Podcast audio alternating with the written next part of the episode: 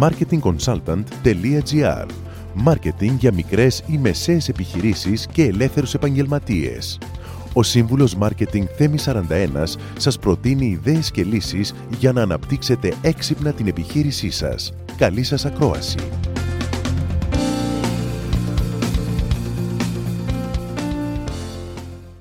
Και ήρθε η ώρα να καλωσορίσω εδώ στο, στον Αμάγκη, όχι δυστυχώς από το στούντιο, γιατί όπως γνωρίζετε δεν μπορούμε να έχουμε καλεσμένους λόγω ε, των μέτρων που λαμβάνει ο σταθμός ε, για την προστασία μας. Ε, τον έχω στο τηλέφωνο όμως, έχω τον Digital Marketing Consultant ε, Αλέξανδρο Κοκόλη. Αλέξανδρο, καλησπέρα. Καλησπέρα, Θέμη. Πώς είσαι, Ευχαριστώ για την πρόσκληση. Εγώ σε ευχαριστώ που είσαι Σάββατο εδώ. Ένα ηλιόλουστο Σάββατο από τα τελευταία, μάλλον από ό,τι φαίνεται. Ε, Έτσι φαίνεται, θα χείλει, αλλά είμαι πολύ χαρούμενος, είμαι πολύ χαρούμενος που θα μοιραστώ μαζί σας ε, τις απόψεις μου. Και έχεις και πολύ ωραίο θέμα να συζητήσουμε. Έχουμε πολύ ωραίο θέμα. Πώς μπορεί μια μικρομεσαία επιχείρηση να διαφημιστεί όπως μια μεγάλη επιχείρηση; Γιατί, όπως ξέρεις πολύ καλά, πολλοί μικρομεσαίοι θέλουν να κάνουν αυτά που ε, βλέπουν στους μεγάλους, αλλά δεν μπορούν. Γιατί το budget φυσικά δεν το σηκώνει. Αλλά υπάρχει κόλπο και θα μας το πεις. Πριν ξεκινήσουμε όμως, θέλω να μου πεις τι αλλάζει στον χώρο της διαφήμισης τώρα με τον COVID, τι έχει αλλάξει; Η βασική επίδραση του COVID είναι ότι επιτάχυνε το χρόνο και έφερε απότομα αλλαγές ε, που θα συνέβαιναν μερικά χρόνια αργότερα. Ε, αυτό που έχουμε δει και έχουμε μελετήσει και από πρόσφατα τις έρευνες προκύπτει είναι ότι το 60% των καταναλωτών δηλώνουν ότι αύξησαν τις online αγορές τους και ξεκίνησαν να αγοράζουν από online stores. Οπότε βλέπουμε ένα πολύ σημαντικό ε, αριθμό καταναλωτών να έχουν στραφεί σε online αγορες ε, αυτή είναι μια αλλαγή που και εμείς παρατηρούμε σε πολλά sites. Βέβαια, ο κόσμος online. Τα καταστήματα είναι έτοιμα να πουλήσουν online. Τα καταστήματα εννοείς τα φυσικά τα, Όχι, τα, τα e-shops. Οι, οι επιχειρήσεις είναι έτοιμες να πουλήσουν online, έτσι πώς πρέπει. Ε, κοίταξε, οι περισσότερες οι οποίες έχουν μπει στο χώρο του online μερικά χρόνια πριν, ναι, και έχουν περάσει mm-hmm. το, τις παιδικές ασθένειες και είναι σε θέση να πουλήσουν. Ε, ένα σημαντικό πράγμα όμως που πρέπει όλες οι επιχειρήσεις, είτε online είτε offline, να λάβουν υπόψη, είναι ότι αλλάζει ο καταναλωτής. Πλέον έχει μάθει να χρησιμοποιεί περισσότερο social media, να σπουδάζει μέσω online και αυτό ήρθε για να μείνει. Δεν είναι κάτι το οποίο ε, ισχύει μόνο στην περίοδο του lockdown ή αυτή την περίοδο την οποία διανύουμε. Θα ισχύει και μετά. Οπότε αυτό που πρέπει να κάνει μια επιχείρηση είναι να προσεγγίσει με ένα πολυμορφικό τρόπο τον πελάτη του σε πολλά επίπεδα, σε πολλές πλατφόρμες και να μπορεί έτσι να βγάζει καμπάνιες για οποιοδήποτε μέσο προκειμένου να μπορέσει να πετύχει τους στόχους του. Ακούμε συχνά στον κόσμο της online διαφήμισης τον όρο performance. Με απλά λόγια, τι θα πει performance στον κόσμο της διαφήμισης για να καταλάβουν και οι ακροατές μας; Στη δικιά μας περίπτωση, ουσιαστικά αυτό που εμείς κάνουμε και ακουμπάει την περιοχή του performance είναι ένα νέο τύπου διαφημιστική προσέγγιση που εμείς ονομάζουμε performance-based advertising. Τι είναι αυτό; Ουσιαστικά έρχεται να καλύψει ένα μεγάλο κενό που υπάρχει αυτή τη στιγμή στην ελληνική αγορά. Μιλάμε για μια νέα περιοχή, θα λέγαμε, ένα segment της διαφήμισης που συνδυάζει τη διαφήμιση με το performance marketing. Για να το δώσω να το, με πιο απλά λόγια. Ποιο είναι αυτό το κενό που υπάρχει; Είναι μεταξύ των κλασικών μεγάλων διαφημιστικών, οι οποίες προσφέρουν υπηρεσίες αύξησης αναγνωρισιμότητας, αυτό που λέμε brand awareness, αλλά κυρίως σε εδρεωμένα brands, σε brands που έχουν μεγάλα budgets. Και δεν συνδέουν τις απαραίτητα τι ενέργειές τους με το return on investment, δηλαδή με την επιστροφή της επένδυσης. Απ' την άλλη, υπάρχουν αρκετά digital marketing agencies, τα οποία προσφέρουν υπηρεσίες αύξησης online πωλήσεων, χωρίς όμως απαραίτητα να αυξάνουν τη ζήτηση για το brand ή το προϊόν και εστιάζοντας μόνο στην υπάρχουσα Οπότε το performance-based advertising είναι μια προσέγγιση που δίνει τη δυνατότητα σε μικρές και μεσαίες επιχειρήσεις να διαφημίζονται όπως και τα μεγάλα brands, συνδυάζοντας το branding με την αύξηση πωλήσεων. Αυτό επιτυχάνεται με μια ολιστική προσέγγιση, με μια μεθοδολογία όπου οι ενέργειες στοχεύουν ταυτόχρονα και στα δύο. Και στο awareness και στις πωλήσεις, ορίζοντας προκαθορισμένα KPIs, στόχους δηλαδή, που αποσκοπούν στην επιστροφή της επένδυσης. Για να μπορέσει να γίνει πρέπει να μετριέται και με τον σωστό τρόπο. Άρα θα πρέπει να υπάρχουν μηχανισμοί να μετρήσεις όσο αναπτύσσεται τον brand σου και ταυτόχρονα μηχανισμοί οι οποίοι μετράνε πώς θα αυξηθούν οι πωλήσεις. Τώρα εντάξει, αυτό το, το κατέχεις πολύ καλά και το κάνεις και πολύ καλά, αλλά για έναν μικρομεσαίο επιχειρηματία ακούγεται κάπως δύσκολο. Πώς επηρεάζει μια μικρομεσαία επιχείρηση το performance-based advertising στις επιλογές της; Όλες αυτές οι αλλογές που συζητάμε αυτή τη στιγμή και με την παρούσα κατάσταση ε, πρέπει να αλλάξουν και τον τρόπο σκέψης από τη μεριά των επιχειρήσεων που οφείλω να ομολογήσω τουλάχιστον στις νεότερες αγελαγές, ε, γενιές ε, έχει γίνει αυτό. Ε, θα πρέπει να α, σκεφτούν με διαφορετικό τρόπο ή να σκεφτούν, να επαναξιολογήσουν την επιλογή που κάνουν στους συνεργάτες τους. Θεωρώ ότι πρέπει να γίνεται μια πιο προσεκτική επιλογή συνεργατών. Ε, συνεργάτες οι οποίοι έχουν απαντήσεις, έχουν λύσεις πάνω ε, στα θέματα τα οποία ε, καλούνται να εξυπηρετήσουν τις επιχειρήσεις και με μια σωστή προσέγγιση να καθοριστούν μια σειρά από επιλογές όπως ποιο είναι το επιθυμητό ροάς, δηλαδή πώς μια επιχείρηση θα μετρήσει, ναι. θα, πώς μια επιχείρηση θα μετρήσει την επιστροφή της επένδυσης που κάνει στη διαφημιση Ένα κέριο ερώτημα. Ποιοι είναι οι στόχοι που πρέπει να επιτευχθούν; Αυτό είναι κάτι το οποίο πρέπει να προκαθοριστεί για να μπορέσει να αξιολογηθεί και οποιαδήποτε ενέργεια.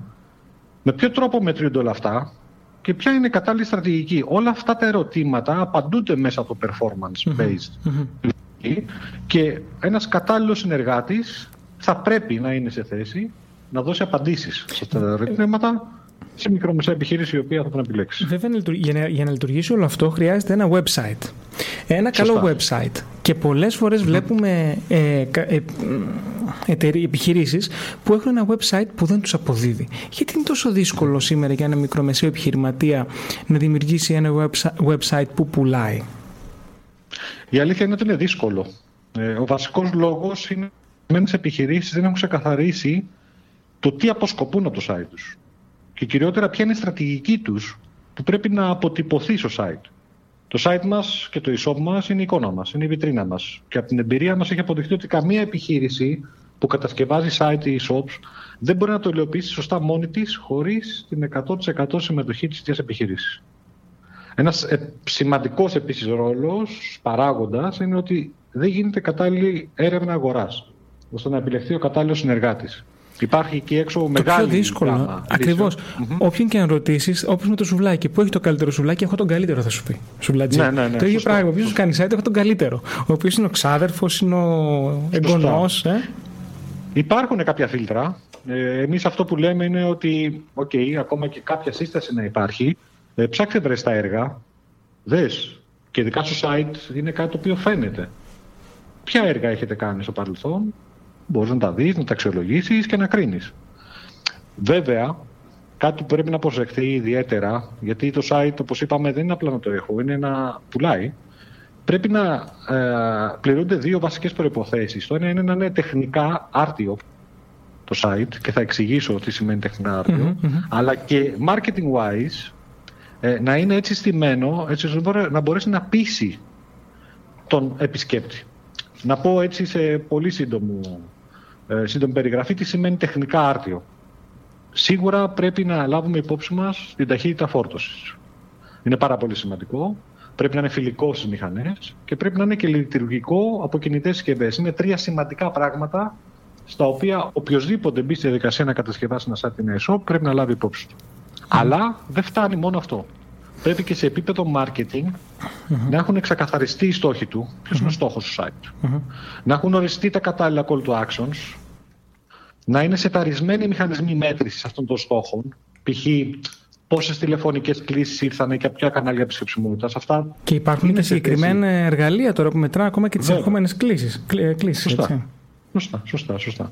Και το περιεχόμενό του να απαντάει στα ερωτήματα παύλα ζητούμενα του κοινού στόχου. Δεν μπορούμε να γράψουμε σελίδες, blog post, τα οποία δεν πατάνε πάνω σε κάποια δεδομένα.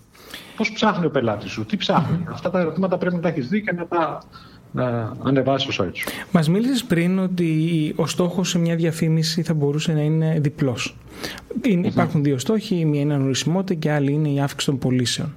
Πώς μπορούν αυτά όμως να συνδυαστούν πραγματικά και αποδοτικά σε μια καμπάνια; Εδώ έρχεται και δίνει τη λύση το performance based advertising και η προσέγγιση ε, που έχει, η οποία είναι ότι το διαφημιστικό budget αντιμετωπίζεται ως μία οντότητα. Δηλαδή δεν χωρίζεται σε budget για αύξηση awareness και budget για digital ενέργειες ή sales. Ε, αυτό επιτυχάνεται με την κατάλληλη στόχευση και τους στόχους οι οποίοι ορίζονται εξ αρχής και μετρούνται φυσικά όπως προείπα. Μια δοκιμασμένη στρατηγική, έτσι θα δώσω ένα παράδειγμα για να το κάνω λίγο πιο αυτό, ε, που συνδυάζει και τα δύο, είναι η δημιουργία funnels. Τι σημαίνει funnel, σημαίνει μια σειρά από διαφημιστικά μηνύματα που απευθύνονται στο ίδιο κοινό. Παραδείγματος χάρη. Δείχνουμε ένα βίντεο, διαφημιστικό βίντεο, που μιλάει για την επιχείρησή μας, την υπηρεσία μας, το προϊόν μας και τονίζει το γιατί κάποιος να επιλέξει εμάς με στόχευση νέα κοινά, δηλαδή πελάτες οι οποίοι δεν έχουν ξαναεπισχεθεί το site μας, δεν μας γνωρίζουν. Άρα, με αυτόν τον τρόπο πετυχαίνουμε τον πρώτο στόχο που είναι η αύξηση αναγνωρισιμότητας, διότι προσεγγίζουμε νέα κοινά. Στη συνέχεια, και υπάρχουν τρόποι να το κάνουμε αυτό, σε όσους από αυτούς δείξουν ενδιαφέρον σε αυτή τη διαφήμιση, δηλαδή το δουν ή διαδράσουν, θα τους εμφανίσουμε με τη μέθοδο remarketing το επαναληπτικό marketing όπως λέγεται, ένα πιο πολυσιακό μήνυμα. Έχει μια προσφορά ή μια σειρά από πλεονεκτήματα της υπηρεσίας και θα τους καλούμε να αγοράσουν. Και με αυτή την ενέργεια τη δεύτερη καταφέρνουμε το δεύτερο στόχο που είναι να αυξήσουμε τις πωλήσεις. Άρα μην σμπάρω δύο τριγώνια να το πω απλά, απλά θα πρέπει να γίνει σωστά για να μπορέσει να δουλέψει. Ποιο θα μπορούσε να είναι ένα ενδεικτικό budget για να καταλάβουν και οι ακροατές μας για αυτό που μας περιγράφεις; Το budget είναι σχετικό, ε, σίγουρα το ξέρεις πολύ καλά, θα εξαρτηθεί... αλλά είναι η πρώτη ερώτηση όμως, ναι, είναι ναι, σχετικό, αλλά είναι μια ερώτηση που καθορίζει πάρα πολλά για τους πελάτες μας. Σωστά και όταν την κάνουμε εμείς την ερώτηση είναι δεν παίρνουμε απάντηση. Αυτό είναι ένα άλλο θέμα. το media budget εξαρτάται από το εύρος του κοινού ναι, που Ναι, εγώ σου λέω για το media budget, όχι γιατί να μην δει τώρα όμως. Ναι, σωστά, σωστά, σωστά. Ε, θα εξαρτηθεί από το εύρος του κοινού που στοχεύουμε social media από τον όγκο των αναζητήσεων που γίνονται στο Google δίκτυο αναζήτησης, αλλά και τη συχνότητα εμφάνισης των διαφημίσεων, η οποία πρέπει να είναι αρκετή προκειμένου να πείσουμε το κοινό μας. Δηλαδή, είναι ουσιαστικά τρεις βασικοί παράγοντες. Για να δώσω μια τάξη μεγέθους. Υπάρχουν περιπτώσεις που με 1000 ευρώ το μήνα media budget καλύπτονται και τα τρία που ανεφερα σε σημαντικό βαθμό. Αλλά υπάρχουν και περιπτώσεις σε ίνταση πολύ ανταγωνιστικά, με πολύ μεγάλο volume κτλ. Μπορεί να χρειαστούν και 30 πλάς χιλιάδες το μήνα για να μπορέσουν να καλύψουν τις αναζητήσεις, το κοινό τους και να έχουν μια επαρκή εμφανισιμότητα. Μάλιστα. Ε, θα, θα προέτρεπες μια επιχείρηση σήμερα να ασχοληθεί με το brand awareness ή πώς θα έπιθες έναν ε, επιχειρηματία να πει «ΟΚ, θα δώσω μέρος του budget και στην αναγνωρισιμότητα και όχι μόνο στις πωλήσεις. Γιατί ξέρεις, η αναγνωσιμότητα δεν είναι κάτι που αμέσως ε, φαίνεται στις πωλήσεις. Άλλο η στρατηγική recruiting, άλλο το awareness. Άρα θα σου πει ένας ε, επιχειρηματίας, πέταξα λεφτά και δεν μου χτύψει το τηλέφωνο. Παρ' όλα αυτά όμως έχει χτίσει. Πώς θα τον έπειθε λοιπόν να ασχοληθεί με το ναι. brand awareness όταν πασχίζει να βγάλει τα έξοδα του μήνα; Ε, πολύ ωραία ερώτηση. Ε, είναι, είναι βγαλμένη από τη ζωή η ερώτηση αυτή. Και το ακούμε και εμείς ε, καθημερινά. Γι' αυτό και εμείς έχουμε μπει σε μια ε, νέα προσέγγιση που ανέφερα προηγουμένως, η οποία με τη σωστή μεθοδολογία ουσιαστικά αποδεικνύει ότι το brand awareness είναι άμεσα συνδεδεμένο με την αύξηση πωλήσεων. Και πώς γίνεται αυτό; Όταν έχεις χτίσει brand awareness, αυτό κάνει πιο εύκολη την πώλησή σου. Να δώσω ένα απλό παράδειγμα. Όταν είμαστε στο ράφι του σούπερ μάρκετ, όπου έχουμε μπροστά μας δεκάδες λύσεις από μια κατηγορία, η πλειοψηφία από εμάς επιλέγει αυτό που γνωρίζει ή έχει ακούσει ή του δημιουργεί θετικούς συνειρμούς. Όμως, όπως προείπες, δεν είναι μια απλή υπόθεση να χτίσει αναγνωρισιμότητα στο κοινό σου. Απαιτεί προσπάθεια, χρόνο, επένδυση, που μπορεί να μην έρθει αμέσως πίσω. Και υπομονή. Αλλά, αλλά μεσοπρόθεσμα θα οδηγήσει και κερδοφορία, που είναι και το ζητούμενο. Καθώς ένα brand που είναι γνωστό πουλάει αυτό που λέμε την υπεραξία του, η οποία δεν συνδέεται απαραίτητα με το κόστος του προϊόντος. Για να επιτευχθεί αυτό, πρέπει πρώτα απ' όλα να υπάρχει, όπως γνωρίζεις καλύτερα από μένα, μια σωστά σχεδιασμένη στρατηγική που να απαντάει με σαφήνεια στο ποιος είσαι, σαν επιχειρήση, τι κάνεις, γιατί κάποιος να επιλέξει εσένα, πώς αποδεικνύεις αυτά που δηλώνεις και επί του πρακτέου όλα αυτά να οδηγήσουν σε ένα δομημένο σχεδιασμό παραγωγής περιεχομένου. Τι εννοώ περιεχόμενο, άρθρα, συνεντεύξεις, σαν και αυτή που κάνουμε, δελτίο τύπου, ομιλίες, που θα χτίζουν το προφίλ σου ως εταιρεία και θα επικοινωνούνται μετά με τα κατάλληλα μέσα προς τα κοινά στόχους που έχεις ορίσει. Και να έχουν και, και, ενδιαφε... και, και, να έχουν και ενδιαφέρον φυσικά, έτσι. Ε, ναι. ναι. Ξέρεις, επικρατεί μια άποψη ότι στο ίντερνετ ο κόσμος επιλέγει κυρίως με βάση την τιμή. Και ίσως αυτό που θα έρθει να διαφοροποιήσει είναι αυτή η υπεραξία η οποία μας είπες πριν. Ε, υπάρχει λοιπόν τρόπο στον online κόσμο να αποφύγουμε τον πόλεμο τιμών έτσι ώστε να παραμείνουμε ανταγωνιστικοί στο offer μας; Ισχύει αυτό και υπάρχει όμως τρόπος. Ε, το γεγονός ότι πλέον πολλοί καταναλωτές κινούνται και ψάχνουν όλο και περισσότερο online δημιουργεί ένα έξτρα, μια έξτρα δυσκολία σε εμπορικές επιχειρήσεις. Και ποια είναι αυτή, είναι ότι έρχεται αντιμέτωπος με τον ανταγωνισμό του με μόλις 2-3 κλικς ε, απόστασης. Δηλαδή, ο πελάτης του μέσα από το κινητό του μπορεί με ένα κλικ να μπει στο site του ανταγωνιστή σου σε όλη την Ελλάδα και σε πολλές περιπτώσεις και σε όλο τον κόσμο. Οπότε, εδώ, όταν μια επιχείρηση δεν έχει σωστό στρατηγικό σχεδιασμό, γίνεται αυτό που λέμε μητού. Δηλαδή δεν ξεχωρίζει από τις άλλες επιχειρήσεις, δεν έχει κάποιο ανταγωνιστικό πλεονέκτημα, μπαίνει σε ένα φάβολο κύκλο να ρίχνει τις τιμές και ούτω καθεξής. Η λύση, κατά εμάς, είναι εξ αρχής σωστός στρατηγικός σχεδιασμός. Που ξεκινάει από απαντήσεις και σε βασικά κέρια ερωτήματα. Τα είπα τα προηγούμενα προηγουμένως, θα επαναλάβω κάποια από αυτα και θα συμπληρώσω κάποια από αυτά. Πολύ σημαντικό είναι γιατί υπάρχει το business αυτό. Ποιοι είναι οι στόχοι του, πού θέλω να πάω. Πώς διαφοροποιούμε από τον ανταγωνισμό; Πολλές φορές η ερώτηση αυτή δεν έχει απάντηση πίσω. Ποια είναι η τοποθέτησή μου στην αγορά, ποιος είναι ο ιδανικός μου πελάτης; Αυτό ουσιαστικά καθορίζει και το target group. Γιατί ο δυνατικό μου πελάτης να αγοράσει από μένα; Και πολλά άλλα τέτοια ερωτήματα. Αυτά, mm-hmm. οι αυτές οι απαντήσεις θα οδηγήσουν σε μια δομημένη στρατηγική, η οποία θα καθορίσει εν πωλής εμπορικές αποφάσεις, marketing αποφάσεις και θα οδηγήσει σε ένα σωστό positioning, το οποίο σε πολλές περιπτώσεις έχει καταρρύψει το μύθο της κορεσμένη αγοράς και το αντιμετωπίζει το πόλεμο τιμών. Οπότε, με ένα τέτοιο σχεδιασμό, υπάρχει χώρος για τον ξέρει να ξεχωρίζει, να διαφοροποιείται και να επικοινωνεί σωστά τα δυνατά του σημεία. Τι πιστεύεις ότι θα, θα αλλάξει επιχειρήσεις μετά τον COVID-19, την πανδημία, όταν τελειώσει; Είπες πριν ότι έχει αλλάξει και ο καταναλωτής. Τι θα αλλάξει, έχουν, αλλάξει πολλά, έχουν αλλάξει πολλά και έχουν παραμείνει. Αυτό που θα ξεχωρίσω ως το πιο σημαντικό είναι ότι καθιστά μονόδρομο το digital transformation των επιχειρήσεων. Και ευτυχώς, το λέω με έτσι, σιγουριά, η πλειοψηφία των επιχειρήσεων το έχουν αντιληφθεί αυτό. Ε, τις αλλαγές στις αγοραστικές συμπεριφορές των καταναλωτών, καθώς είναι επιχειρήσεις οι οποίες είναι εκπαιδευμένες σε μεγάλες κρίσεις, καλώς ή κακό στην Ελλάδα όλα αυτά τα χρόνια, και προσαρμόστηκαν πολλές από αυτές ως χαμελέοντες είτε σκέφτονται να δρομολογήσουν ένα απότομο digital transformation. Και εδώ θέλω να πω και ένα έτσι, εφιολόγημα, yeah. Ναι. το έχεις δει στα social media. Ε, κυκλοφορεί μια ερώτηση που λέει τι σας όθησε στο digital transformation της επιχείρησής σας; Ο διευθυντής, ο chief operating officer ή ο COVID-19; Και έχει επιλεχθεί το COVID-19. Θέλοντας να πει ότι απότομα δημιουργήθηκε αυτή η αλλαγή αναγκαστικά μεν, αλλά αναγκαία. Όπως πολύ θα το είπες, εγώ το βρίσκω και καλό όμως, δεν το βρίσκω κακό. Ναι, ναι, ναι. ναι, ναι. Μας πάει Σωστά, μπροστά. Αλέξανδρο, θέλω να σα ευχαριστήσω πάρα πολύ που ήσουν σήμερα εδώ. Σε ευχαριστώ και εγώ πολύ. Ήταν πολύ ενδιαφέροντα αυτά που μας είπες και δίνει μια διαφορετική διάσταση στον τρόπο με τον οποίο οι επιχειρήσεις μπορούν να διαφημιστούν. Χαίρομαι. Να είσαι καλά. Καλή και εσύ, συνέχεια. Καλή συνέχεια. Καλό Σάββατο.